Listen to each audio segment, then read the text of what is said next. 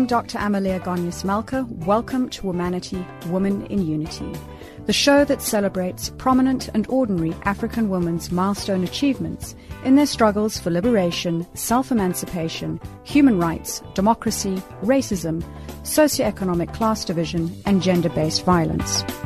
Joining us on the line today is the High Commissioner of New Zealand to South Africa, Ms. Sarah Lee. Welcome to the show.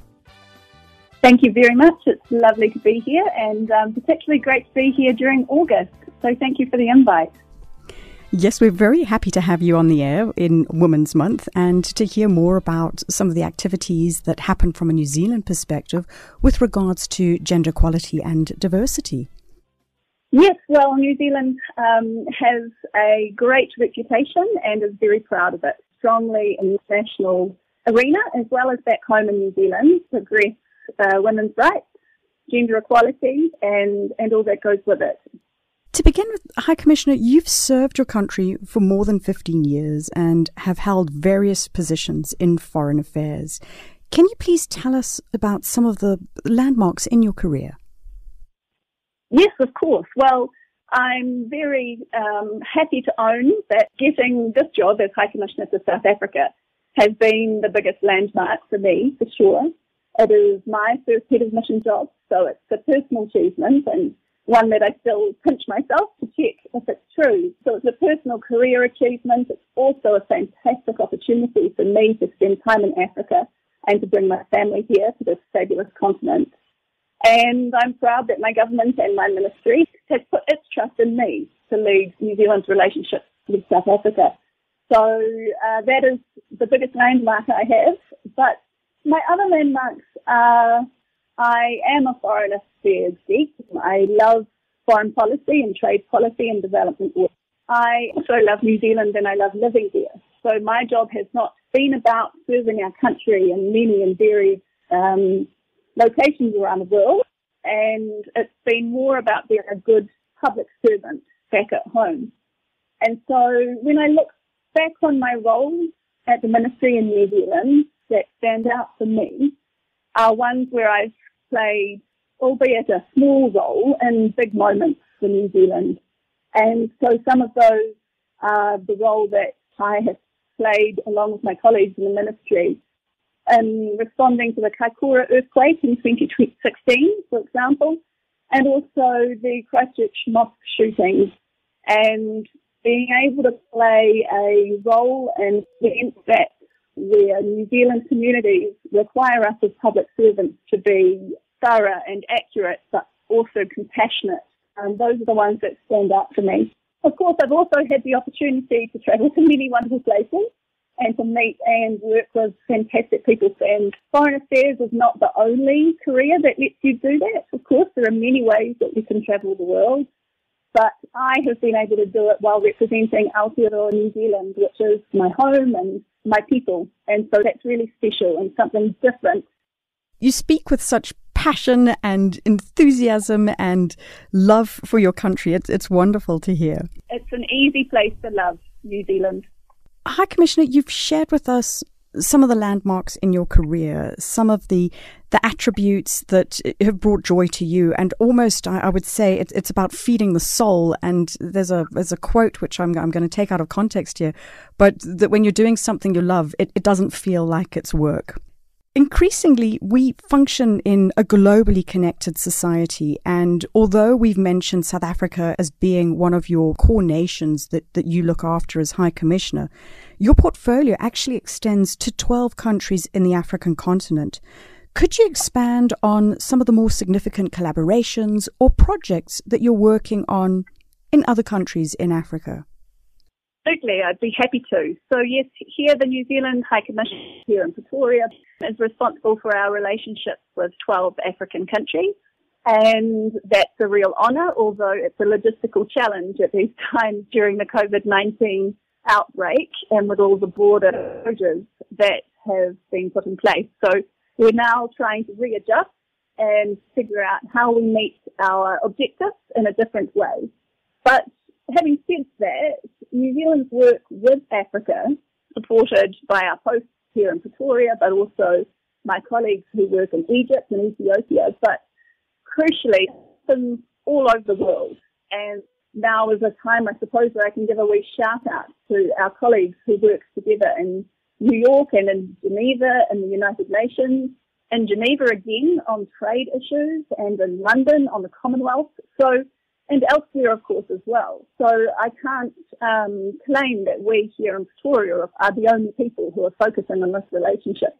An interesting example that I could share with you is what we affectionately in New Zealand call the GRA, which is the Global Research Alliance. I like talking about it because it really sums up our approach to cooperation in Africa. So here in Africa, we want to be absolutely credible. We want to bring quality and relevant expertise and knowledge to the area we work in. And we want to focus on partnership. So the GRA is an alliance. There are 62 countries in the alliance and I think there are about 24 African countries that make up that alliance as well. And it's there to understand the impact of greenhouse gas emissions. So it's a climate change initiative. And one thing we are working on is to work with African countries to ensure that they can understand the impact of their own greenhouse gas emissions in agriculture. So it's, it's particularly important because you can only fix something once you understand something. And so this is our way of trying to assist African policymakers to be able to develop realistic goals to approach climate change in the agriculture sector. We all know that agriculture sub-Saharan Africa is particularly vulnerable to climate change. You know, high dependence on, on rain, temperatures, uh, the reduced predictability of, of the climate in this area. So the severity of droughts and floods and storms that is impacting on agriculture as an industry, but also on food security for people. So this is an example that I like. It's our expertise being brought into the region. It's a focus on partnership. And so our goal is to bring real credibility in the areas that we work with Africa on.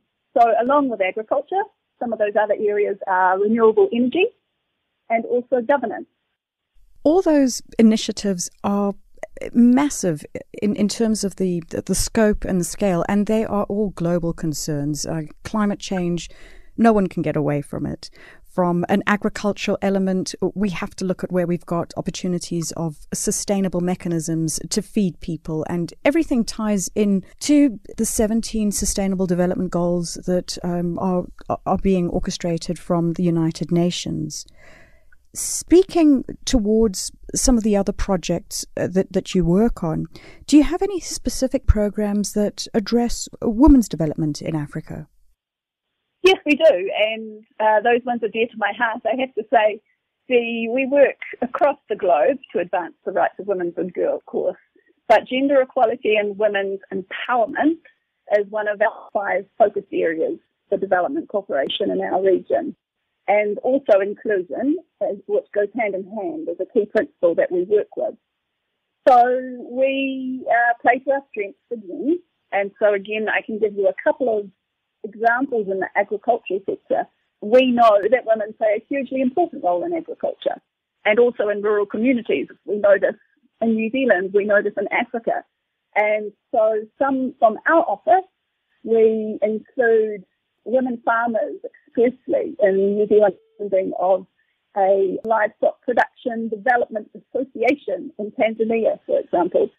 Also, we seek to identify uh, opportunities to support women to work properly and in a more strategic way and in leadership roles in the dairy industry, for example, for our Zambia Dairy Transformation Program. So those are a couple of the niche kind of agricultural um, projects and then how we the empowerment of women and the quest to get women in greater levels of, of leadership in these areas. But we also work on projects across our region and me and my team are particularly aware that encouraging women's participation in the labour force has a very important both trickle down and trickle up effect on development and on communities. So many of our smaller projects focus on that. They focus on trying to get women into trade or work in any particular way. We, for example, have a small project we're supporting in Dexlet, encouraging women to participate in craft work. We have a project in Malawi that aims to empower girls who are victims of abuse in training, particularly in the fashion area. And we have another one that strikes up as our support of the World Food Programme's Farm to Market Alliance in Rwanda. And that again focuses on women's participation in that industry. And we know uh, there is a lot of research that the more women can be part of a training program that leads to good careers, the more that not only are we increasing their well-being, also increasing the well-being of the families and the communities that surround them. You know what I like about all of the programs that you've mentioned from an empowerment perspective is that it is about economic empowerment, that that is giving women financial freedom, which in turn is reducing their dependency on someone else. But the challenges that I have from a, a labor force perspective is that women are not truly seeing their value contribution. There's often a lot of labor that gets done uh, that is unpaid, that that's free. And from a South African perspective, on average, women are underpaid by 23% versus their male counterparts, working in lower ranking roles, and they tend to be overrepresented in the unskilled labor force. So, given your experience with some of these projects that you've mentioned, from a practical perspective, how do you think women can negotiate their value more effectively?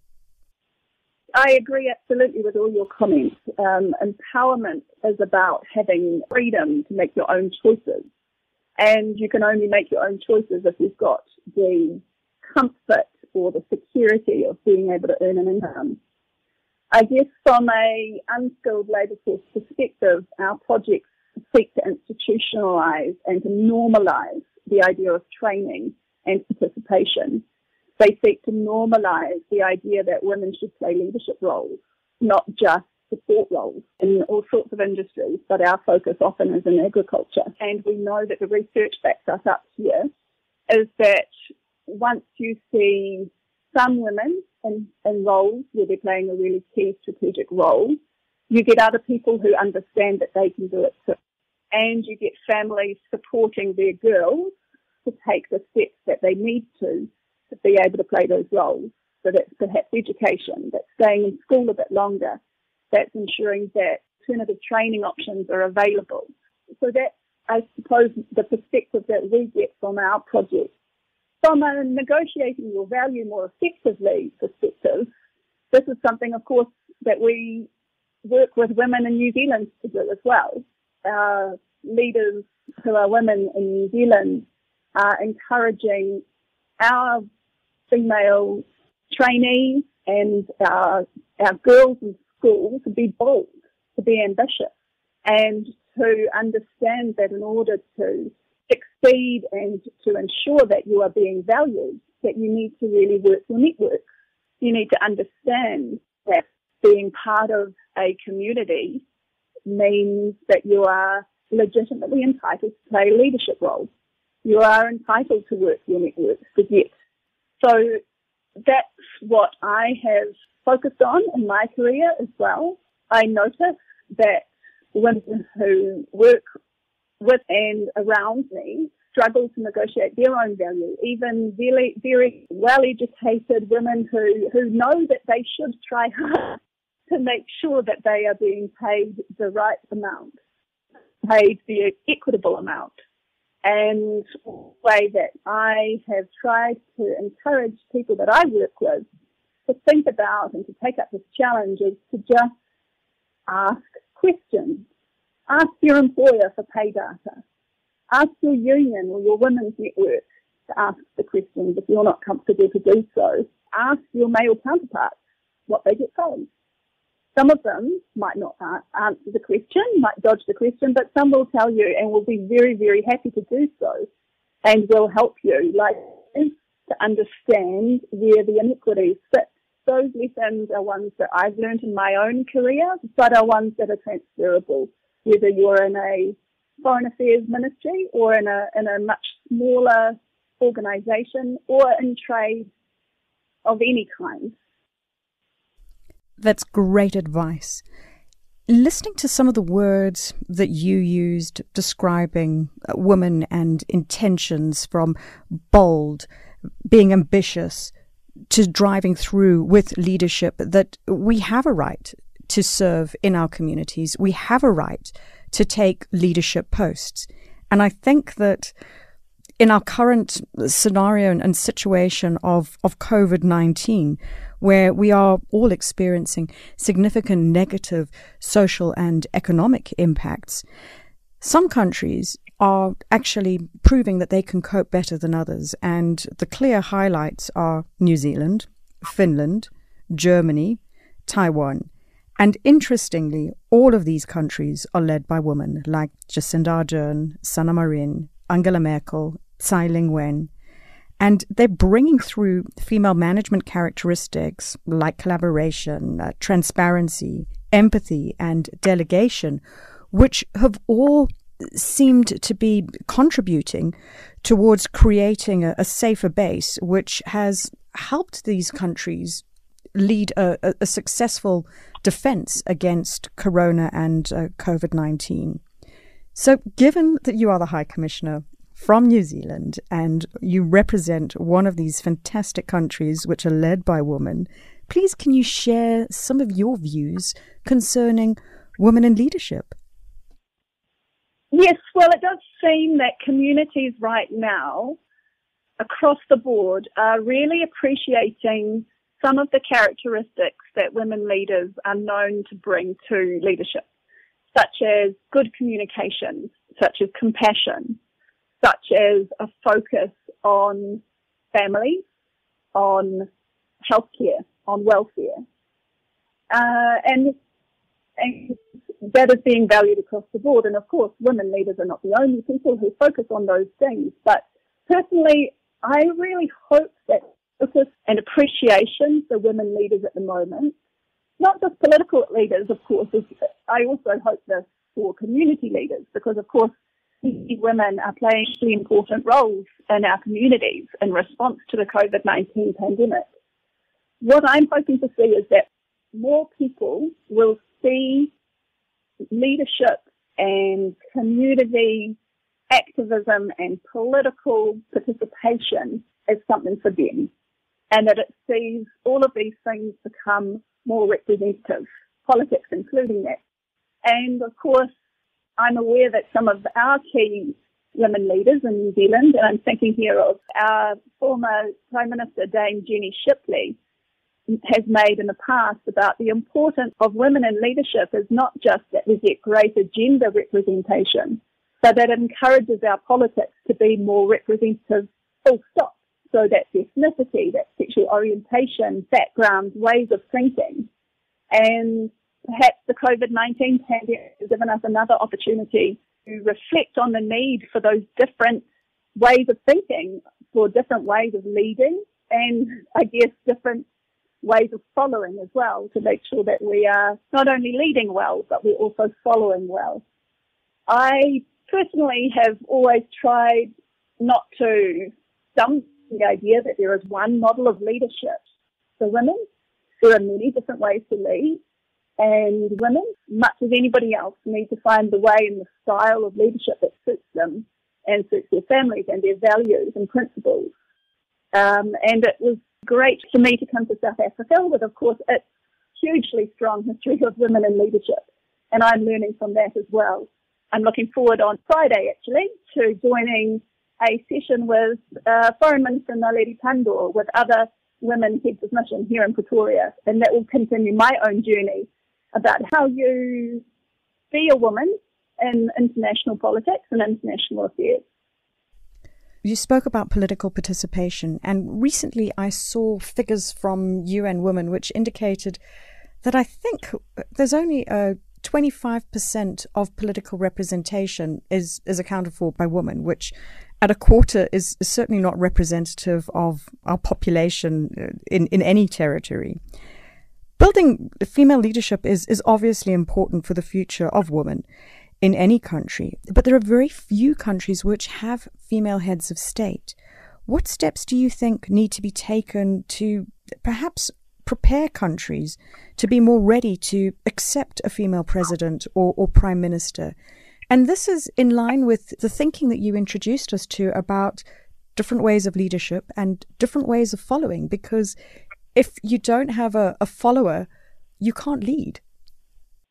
Yeah, well, I was lucky. I was born and raised in a country where having women in political, legal, constitutional role was not dramatically unusual. Right now in New Zealand, we have a female prime minister, we have a female leader of the opposition, we have a woman governor general and as chief justice, among many others. But that was also true while I was growing up. So I am very conscious that I have a model of leadership that many girls and women around the world have not been able to have. And I'm conscious of what a New Zealand politics professor, I've forgotten her name at the moment, I'm sorry, but she once said that having women as heads of government, she says it disrupts what we see as normal. And I think that's probably still the case in New Zealand, even with our history of women playing very um, prominent and, and important roles in our political landscape. But we know that from many studies around the world that normalizing women's presence in politics generally will help normalize their leadership as well. So it's no longer credible to say there just aren't suitable candidates. There are suitable candidates in every area, in every industry. And getting them into positions of leadership is something that everyone needs to commit to. I'm a little hesitant to suggest the specific steps that other countries should take to push that forward, but I think that there is an increasing acceptance of ideas encouraging equal participation in boards, encouraging equal participation in councils. And once you see people in leadership positions, you're going to get more representative at lower levels. And once you get more representation at lower levels, you're going to see more flow into leadership. It's about working both angles simultaneously, I think. You're building the acceptance by having representation at the top. That in turn is developing the pipeline and saying to other women, yes, you can do this come into our organization, uh, whether that is a, a, corporate body, whether that is a, a political body, because there are opportunities that you can get to the top. That's right, exactly. And we see women leaders globally at the moment showing girls all around the world that not only can you get to the top, but you can get to the top with your own leadership style. And, and that's equally as important. I think what you've just said is so powerful that there isn't a particular way of of doing things. You've got your own unique way, and it's about embracing inclusivity. That there are multiple forms of leadership and multiple ways of enacting it. Hi, this is Lira, South African Afro soul singer and songwriter. You're listening to Womanity, Women in Unity, presented by Dr. Amaleya Malka on Channel Africa, the voice of the African Renaissance, a program that celebrates prominent and ordinary African women's milestone achievements in their struggle for liberation, self-emancipation, human rights, and democracy. Today, we're talking to the High Commissioner of New Zealand to South Africa, Sarah Lee. We would love to receive your comments on Twitter at Womanity Talk. In our previous conversation, we spoke about uh, some of the High Commissioner's landmarks. We also discussed some of the work in terms of leadership perspective and trying to normalize the aspect of women in leadership and to encourage more women to, to occupy roles across the spectrum. We spoke about mechanisms in terms of how they can ask for their value. And one of the key practical solutions the High Commissioner mentioned is asking questions, specifically requesting pay data, speaking to your male counterparts so that you can be compensated according to your value. High Commissioner, the juggle between career and motherhood has always been a controversial issue for women. How do you see this? Well, I think like real life juggling, I personally don't manage to keep all the bills in the air all of the time. And I am learning to be better at or being kinder to myself about not being able to be all things to all people all of the time. My view is women often lean into everything. I'm going to borrow that famous now phrase of leaning in. So not only to lean into your career, but also lean into your family, lean into motherhood, or if you're not a parent, lean into a caregiving role for other family or friends, lean into the community. There's only so much leaning you can do before you fall. So I'm beginning to accept that and be better at balancing my own various responsibilities, but also keeping room for my own hobbies, my own things that bring me joy. And that's very important for me as well, that we don't lose our ability to be individuals, to reflect ourselves as we strive to lean into other people. Would you say that that is part of your secret source for balance of maintaining your your individuality and maintaining, let, us say, pleasures or, or hobbies that are for you to enrich the soul? I should be better at myself. My secret sauce has quite got the right flavour, but what works for one family doesn't work for another family. In my view, the most important thing is for the structures that sit around us, for the structures that our employer sets up or that our communities and societies set up. It's important for those structures to be flexible enough that women and families in general can make the choices that are best for them. Some of the things that have worked for me have been having an employer and having managers that have enabled me to work part time, but not just part time, part time in really substantive roles.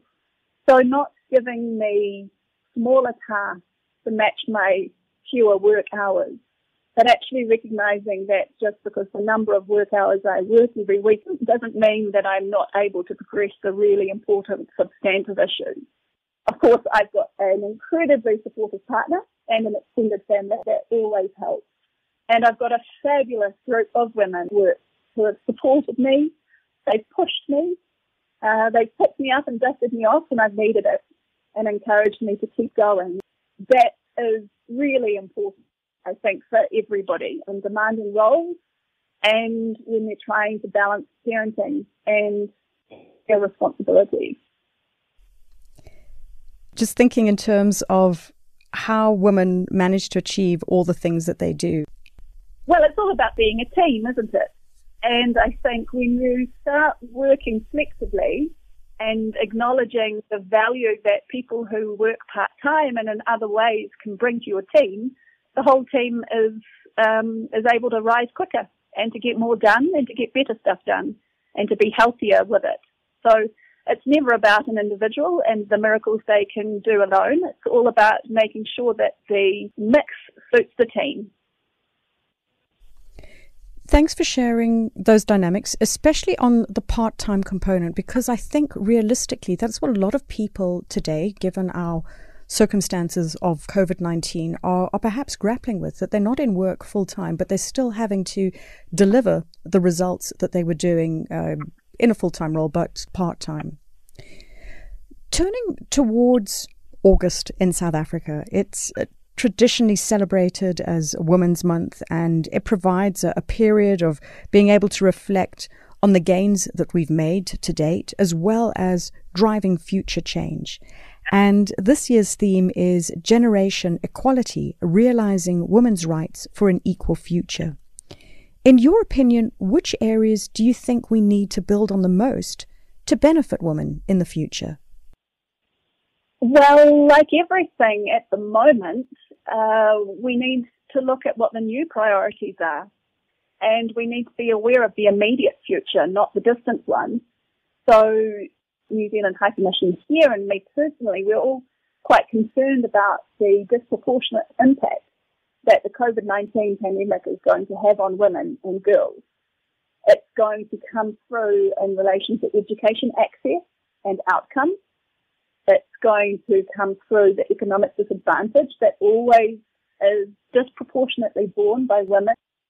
It's going to impact on access to sexual and reproductive health and all of these issues to be openly part of the recovery conversation.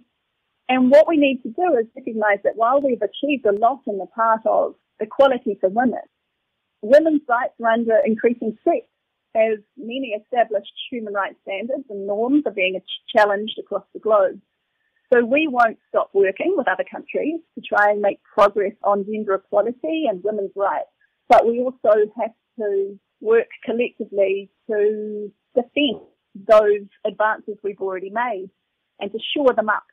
Also, it's really important for me that our international advocacy also matches our domestic objectives because we need to improve at home just as much as we need to help improvements happen overseas and internationally as well.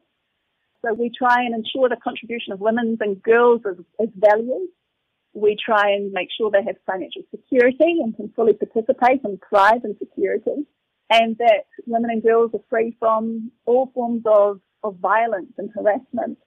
And all of those things are crucial to enable women to feel and be equal, whether it's equal in a career sense or equal in a political sense or a community sense.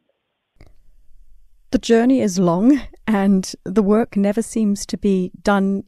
Uh, looking at, at the advances and, and gains that have been made, I mean, clearly having this pandemic shows that advantages can regress, and we've got to keep on the ball and endeavour to um, rise to those challenges. High Commissioner, the question that I'd like to ask you now is about your personal journey. Some of our guests who've reached tremendous achievements in their respective fields of expertise speak about some of the factors that have contributed to their success, whether that is hard work, uh, their upbringing, or, or perseverance. In your opinion, what would you say have been some of the key drivers that have enabled you to succeed? Well, I think education in my family was an expectation.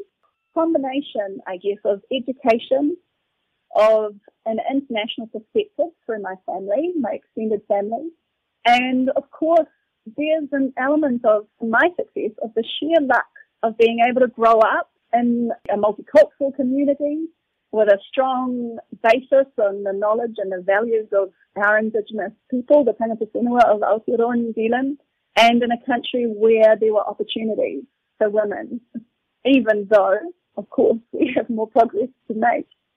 I'm very conscious that I have luck on my side.